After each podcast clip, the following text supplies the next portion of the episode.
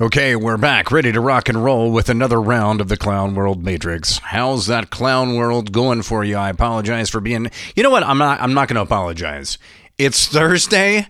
I, here's the Clown World Matrix for you, and that's just what it's going to be. I gave you a teaser yesterday, and now we're back in it today. It's just been kind of crazy, ladies and gentlemen. Without further ado, let's go ahead and get the show started.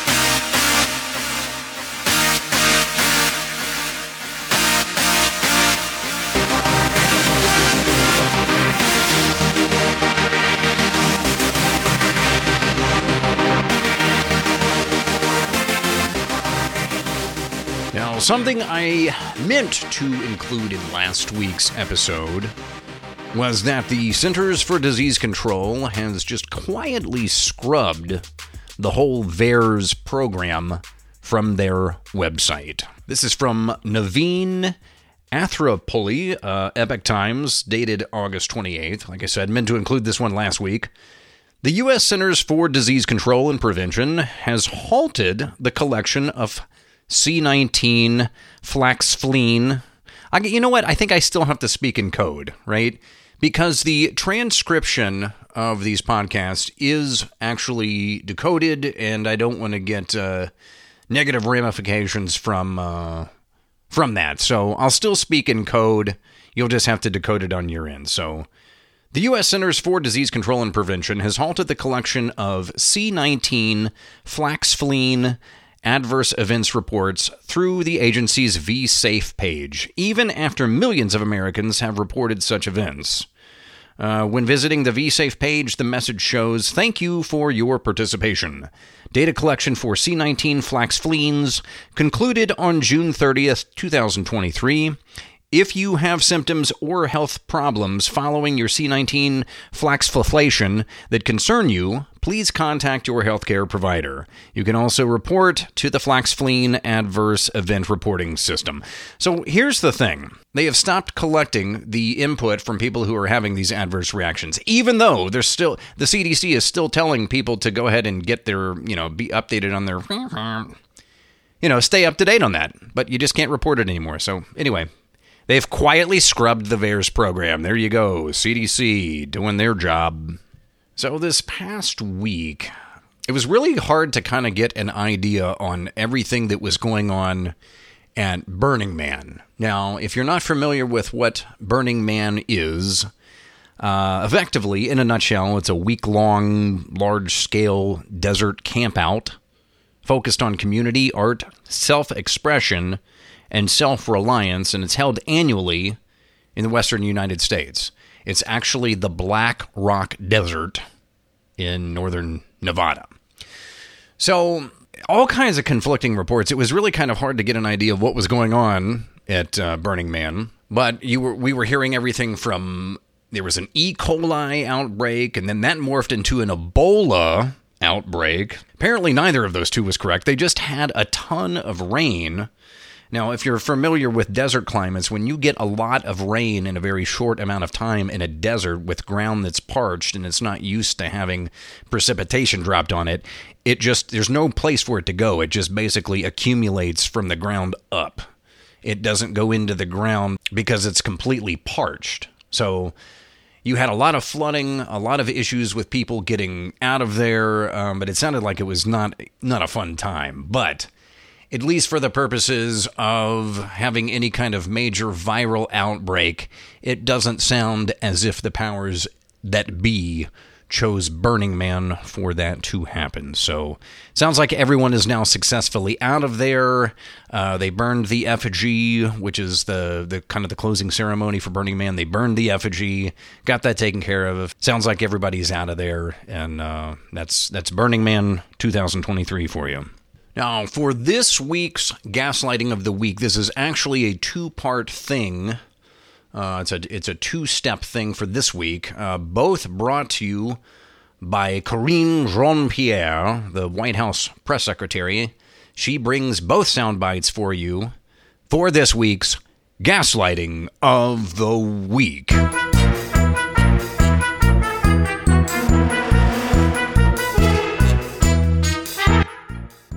Now, for the first part uh, from Karine Jean Pierre, she states in the following quick soundbite that there is no administration that has done more to secure the southern border than our current Biden administration.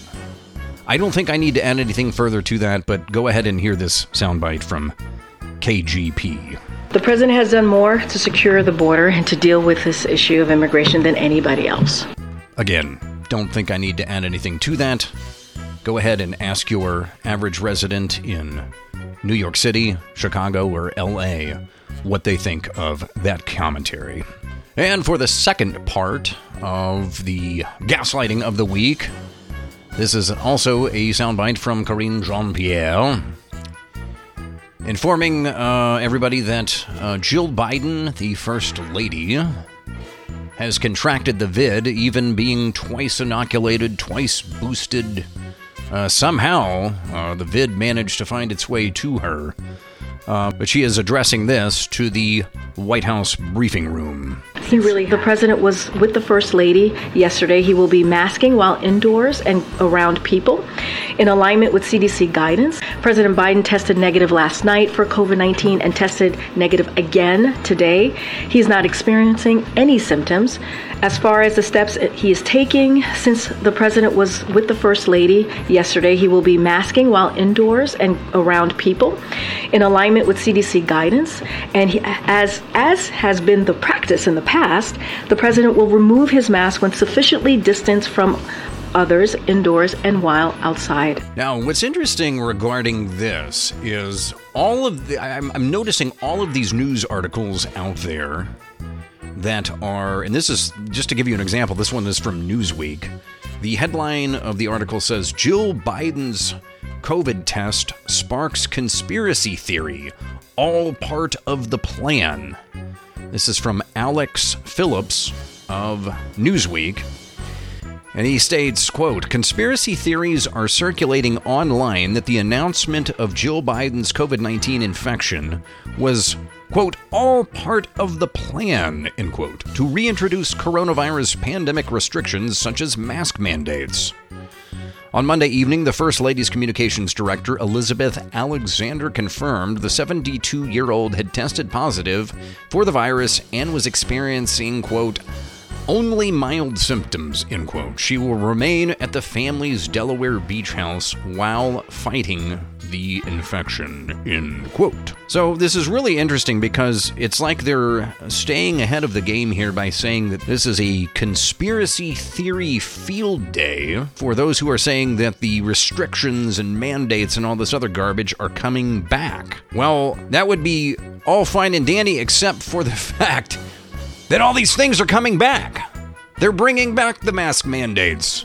They're bringing back the restrictions. They're bringing back the, the social distancing and all this other garbage. So, how in the world do you classify this as being some kind of a conspiracy theory when it's happening? Just open your eyes and observe. But that's the thing, is anything they want to uh, basically uh, try to attack or contradict, they just call it a conspiracy theory because they know this propaganda tactic has been successful to date, uh, but hopefully is losing some of its steam as more and more and more and more conspiracy theories become fact and truth.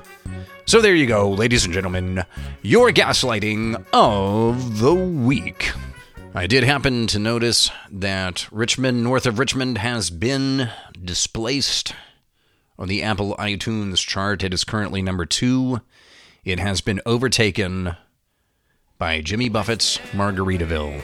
As most of you probably are aware, we lost Jimmy this past week at age 76. Unbeknownst to pretty much all of us, he had been sick for a while, and we lost a legend this past week. Jimmy Buffett. It's now 5 o'clock all the time for him, age 76, has left this world. Okay, now this is something that just popped on the radar prior to me releasing episode 12 here. So, via Newsmax, Bill Gates bets on Bud Light buys 1.7 million shares I don't know if that's Bud Light directly or if that's just Anheuser Busch. Maybe that's uh, maybe he's bought shares of Anheuser Busch. I'm not really sure. So Microsoft founder Bill Gates purchased 1.7 million worth of shares of Bud Light, a market value of around 95 million during the second quarter of 2023. I can only imagine what angle that weasel, and I don't mean any offense to weasels, is playing uh, with that purchase of Bud Light. I don't know what in the world he may know that we don't know, but um, yeah, that's alarming. Anything that man does is alarming and should be uh, taken into consideration.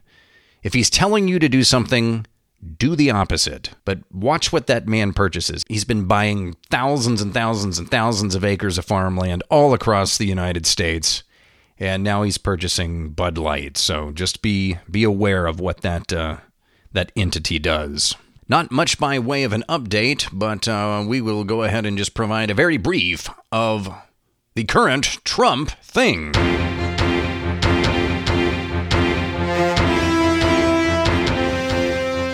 Couldn't help but notice that uh, Fani Willis, I ain't saying she a vote rigger, her initial proposal for the start of I mean, this is comical, folks. Her initial proposal for the start of Trump's trial was to be the the day before Super Tuesday in 2024. It's it's it's too obvious, right? It's too obvious what they're trying to do.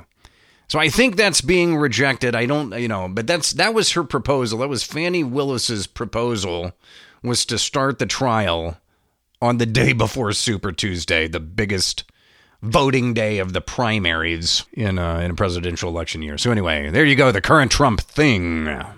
One thing I do want to mention: um, be grateful. Be grateful that you do not own any property that is in close proximity to property owned by Oprah. I'm just saying, you people seem to fare better when they do not own property close to uh, to Miss Winfrey. Uh, it's it's uh, I don't even I don't really want to get into that. It's um it's sick what's going on down in Maui. I really feel for everyone that is down there, everyone that has loved ones there. Um I we we really need some divine intervention with the people of Maui. It, what's taking place there ought not be allowed to transpire in any way, shape, or form. Okay, the Anti Defamation League versus Elon. You thought that the Elon Mark Zuckerberg potential cage fight was the biggest battle going on right now with respect to Mr. Musk, but now he is battling the Anti Defamation League. Uh, threatening to remove them from X. We got to, I guess that we just have to call it X from now on. We've been calling it Twitter for years, but I guess it's now officially X. I, I'm, I'm just going to stop saying Twitter. From henceforth, it's just X. So, so Elon is threatening to deplatform the ADL from X. Uh, ADL is accusing Elon of failing to combat hate speech on the X platform. Uh, that's basically, in other words, he allowed Trump to come back. So Apparently, Elon is uh, not combating hate speech properly, so they are getting in a tizzy with Elon, and now Elon's uh, saying he's going to potentially take them off there. Would they be missed? Um, it's it's whatever. I'm I'm just reporting what is. You can interpret that how you will. Did you see Biden leaving the Medal of Honor ceremony? It's they hadn't even done the closing benediction prayer, and dude just walks off the stage. He just wanders off, goes down through the crowd. Everyone's kind of looking around like, uh, what's going on here? Photographers don't know what's going on. Uh, these medal recipients are up there on stage saying they, you know, they're clearly perplexed. Um, but just it, pay no attention to the man behind the curtain, folks. It's Biden wandering off. What else do I need to say? It's par for the course. So yeah, I guess that's uh, that's about all the official news I wanted to get covered in this week's episode. Um, things are just getting weird, ladies and gentlemen. They continue to get more and more off the wall. The unexpected is now becoming the expected. What can I say? I wish I could sugarcoat this somehow, but uh, these are strange days we're living in. I simply uh, come on here and try to give my take on a weekly basis, uh, and you can you can mix my flavor of interpretation with yours, and hopefully together we can come up with a semi reasonable uh, explanation of what's going on. But it's getting much more challenging in these uh, in these days because it's uh, you know I remember I remember reading 1984 for the first time. I've I've read it several times through now, um, but even you know it was back in college when I first read that, and I thought to myself, you know, I realize that Orwell is foreshadowing a potential reality in the future if we don't do certain things or you know kind of get our act together. But I never really saw that coming about and truly playing out in the setting that he described it in the book. But wow, I mean, we are in the midst of all of that right now. And it's just, it's really kind of surreal. And it's surreal to see the people who are not aware of it. You know, I remember in when I speaking of college, I remember taking psychology courses while in college and there was this aspect of social conformity that was, you know, heavily discussed in these classes. And they would talk about how people would go against what they knew to be true in order to fit in with the crowd, to do what the crowd was doing. I remember seeing old videos of people who would be stepping onto an elevator. And all of the people on there were part of this control group, and they were all facing toward the back of the elevator. And this person, the, the, the subject, if you will, in the test, would get on the elevator, kind of look around, uh, you know, in an uncertain fashion, obviously, because you got all these people facing the back of the elevator, which is not what you encounter when you get on an elevator. But this person, they would turn around and face the same direction. They'd face the back because everybody else was doing it. And there were other tests where people would be brought in with a with again another control group and this control group would intentionally give the incorrect answers to a very simple cognitive question. And the person would answer correctly, but somewhat hesitantly on the first couple of questions. But after such, they would go along with the crowd, even though they knew the answers to be wrong. And that always really kind of struck a chord with me because I'm like, how can how can this be? This cannot be the way that people at large can be.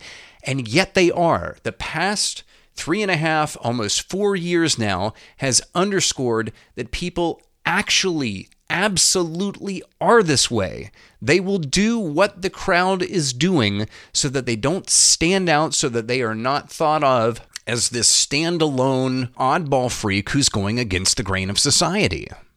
But we have proven that with this social experiment I dub part one of uh, of what has gone on the past four years. It's it truly is amazing. I have learned more about human society at an aggregate level over these past four years than I have my entire life prior to. So anyway, I'm going to close with that. I want to thank you for tuning in to Clown World Matrix this week. This is episode 12, now in the bag. I want to thank. Uh, I'm gonna I'm gonna give a, a, shout out to a new sponsor we've got this week, Carol. Thank you so much for your support of Clown World Matrix. It means more to me than I can express on this little podcast. But thank you so much for your support. It does not go unnoticed. Very much appreciated. If you would like to help support Clown World Matrix, there is a little link in the description, and feel free to click on that. Chip in a few bucks uh, each month if you feel led to do so. So, anyway, we got this one in the bag. Hope you all have a wonderful week. I'm going to try to get on here like I promised last week. Uh, next Wednesday morning with another wonderful episode of Clown World Matrix. Hope you have a great week, and I will talk to you soon.